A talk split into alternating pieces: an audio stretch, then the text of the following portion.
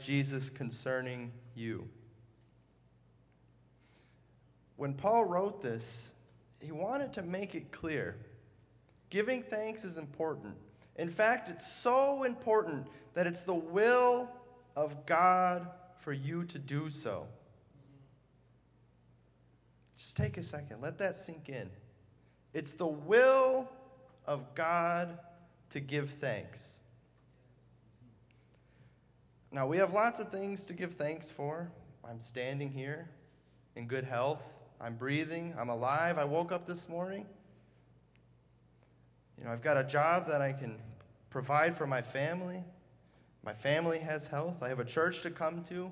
I have the ability to stand before you and confess my beliefs. I've got a God who's walking with me every day. So much to give thanks for. But when I thought about it, why is it so important that God has it to be His will for us to give thanks? I mean, we, He blesses us with a lot, and that's important to think about, but I really got to stewing over this, and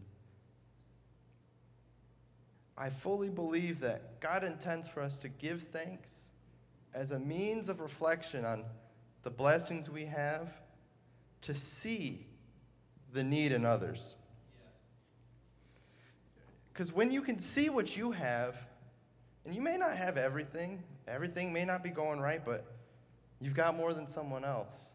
And when you're aware and you're conscious and you're thankful for that car you're driving, it may not be perfect, but you got a vehicle, you got a job, you've got a warm house. It may not be as warm as you want it, but you got heat.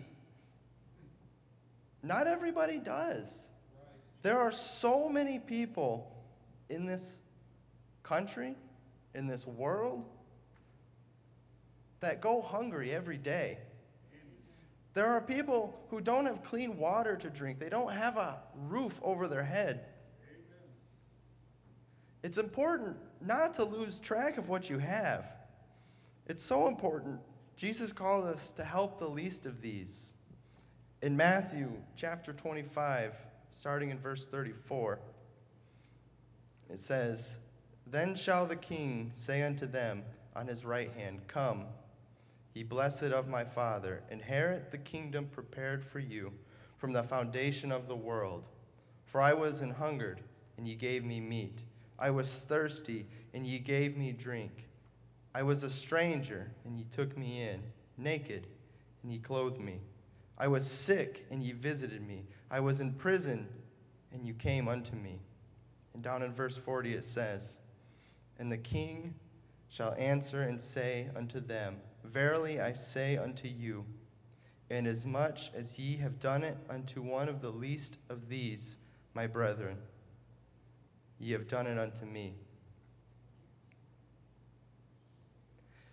Jesus stated this to show the disciples who were with him God's in everyone. And he made it clear when you're helping the least, view it as if you're helping God. You're reflecting that love he gave to you when he picked you up out of that miry clay and set you on solid ground. You're extending that hand of help as a bridge of love to God. I said it last time I was up here. Sometimes we're the only, only Jesus people see. And what, what do you think they see when they're in need and you know they're in need? And they've told you they're in need and you say, Yeah, I'll pray for you. But instead of, Yeah, I'll pray for you, you go, Let me do you one better. I've got a little extra, let me help you out. Or, yeah, I'll, I'll stop what I'm doing right now and I'll help you get it done. Because that's the love I have for you. Because that's the love God showed to me. When someone's sick, you know, you don't always want to be visited, but sometimes it's nice to have someone to come and comfort you. Sometimes it's nice to have someone to knock on your door with a warm bowl of soup. when we see people in need, that being thankful can really put it in perspective. Because you see them hungry or lost or cold, and it really makes you think, man, it is kind of cold today. I've got another jacket at home. I'm sure this one will fit him. And you give him the coat off your back. And it feels good in the moment, but then you really get to thinking about it and you really change that person's life. And it may not happen that day, and it may not be in that moment, but a seed was planted. And you never know when that blooms. And you never know what they'll do if they didn't have that. Because when trying times come again, they'll think, man, that guy from the Apostolic Lighthouse or that woman from the Apostolic Lighthouse, they really helped me out when I was in a bind. I know where to go. God will be able to help me out there. He's helping them out, and He helped them help me. Maybe He can help me more. And we'll draw them in that way. But giving thanks isn't just important that it's in God's will. Jesus himself gave thanks. In John chapter 11, starting at verse 41, it says, And they took away the stone from the place where the dead was laid. And Jesus lifted up his eyes and said, Father, I thank thee that thou hast heard me, and I knew that thou hast heard me always. But because of the people which stand by, I said it, that they may believe that thou hast sent me. And when he thus had spoke, he cried with a loud voice, Lazarus, come forth.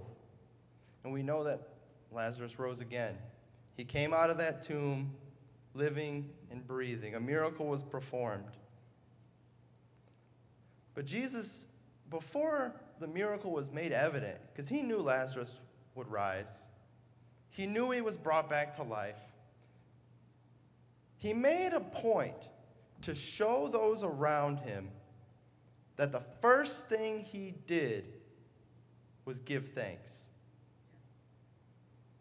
Because he knew, he knew the miracle was already performed. It was already set in stone, it was happening. Lazarus was going to walk again. But he took the time to say thanks. He could have just said, All right, come on out, Lazarus. You're up. I know you are. But he took the moment and made it a point to say, Thank you. Thank you for hearing me. Thank you for answering my prayer. That's how important it is. God's always working, He's always moving, He's always making a way. And we can lose sight of that. And that's a dangerous place to be. Being unthankful is very, very dangerous. Paul stated it in Romans chapter 1, starting in verse 21 says, Because that when they knew God, they glorified him not as God. Neither were thankful, but became vain in their imaginations, and their foolish heart was darkened. Paul was speaking not only from experience, but from the people he knew that heard the stories of Jesus that probably even seen Jesus perform miracles. God Himself, robed in flesh among them, performing miracles, fulfilling every prophecy made of the Messiah. And yet, they couldn't see it. Why? Why couldn't they see it? What changed? A people that were so faithful that they would follow Moses through the desert just to make it to the promised land. What changed? They became ungrateful. They forgot to stop and say, thanks, God. You know, things may not be great, but they're good enough. Thank you. I know they're going to get better. Instead, they turned away from the God that brought them out of slavery. How many times? Countless times. The God that built up their walls and protected them, that blessed their flocks and fed them. The God that said, I will never leave you nor forsake you. They turned away. They fell into their vain imaginations and crucified Jesus. What they didn't realize is they were paving their own path to salvation. God was extending forgiveness to them even in that moment. But they let their hearts be led away from the light of Jesus towards darkness. You can see it throughout the Gospels that the Jewish people were lost in their traditions. They were fully committed to being hypocrites. The churches were full of money changers. And they had lost sight of the God that has delivered them so many times. Devoid of love, to the point where they couldn't even see it. Right in front of them. Probably even shook hands with Jesus. And they couldn't see it. Romans 1 and 23 says, And changed the glory of the uncorruptible God into an image made like the corruptible man, and to the birds, and four footed beasts, and creeping things. They took what God was and what God did and turned the Creator into the creation. They started worshiping those false idols, viewing God as the creation, not realizing the power that God had wielded before them or the path that God had laid out and led them through. Through the darkest nights and the hottest days, they forgot all about it. And maybe the stories weren't being told. Maybe their parents didn't tell them to be thankful. But not a single one of them in that moment could have realized what God was doing until it happened. And many hearts were changed and many minds were opened. And I'm sure that one day they sat and heard Paul speak that, or maybe they even read the epistle that he wrote to the Romans and said, Oh man, that was me. I was ungrateful. I was lacking thanks.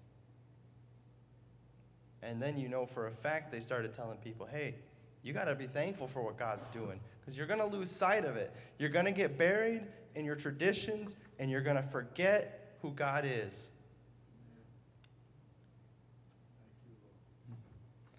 I don't want to get to that point. I don't ever want to get to a point where I wake up and don't look up and say, God, thank you. I've got my feet on the floor and I'm ready to go. Life may not be perfect, but I know you're moving. So thank you. We're called to be thankful, but we're also called to come into this place in thanksgiving. In Psalms 100, verse 4 Enter into his gates with thanksgiving and into his courts with praise. Be thankful unto him and bless his name. Psalm 95 and 2. Let us come before his presence with thanksgiving and make a joyful noise unto him with psalms. Hmm. To come before God with thanksgiving, not just giving thanks in prayer in the quiet place, but to come and boast those thanksgivings among his presence, with his people in this place, giving thanks with a joyful noise, praising his name and exalting him. What a better place to do it? There isn't one. This church, a church, whenever you're in the presence of God with like minded believers, in one mind and one accord, with thanks and praise There isn't a better place to be than in God's presence like minded believers. You could see miracles done before your eyes, just like Pastor said. With such faith, those cloths touched Paul, and people were healed. It can happen again. It wasn't just something special about the apostles. It was God. It's the same God that's among us now. It's the same God we pray to each and every day.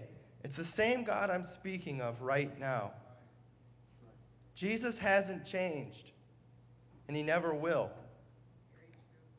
That same power they wielded was granted by the same Holy Ghost that's within you.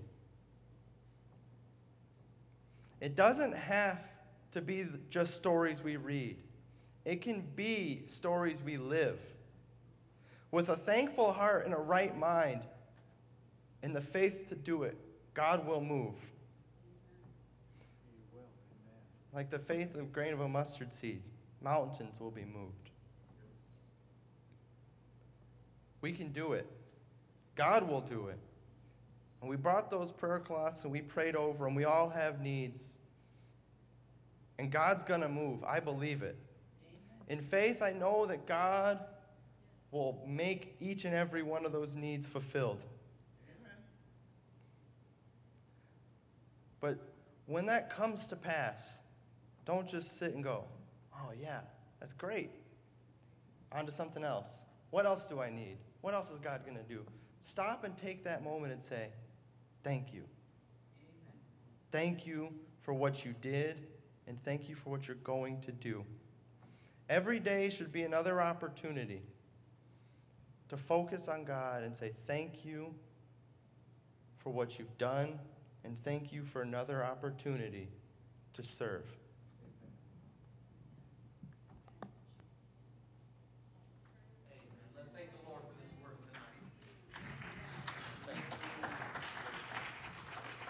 Amen. What a great word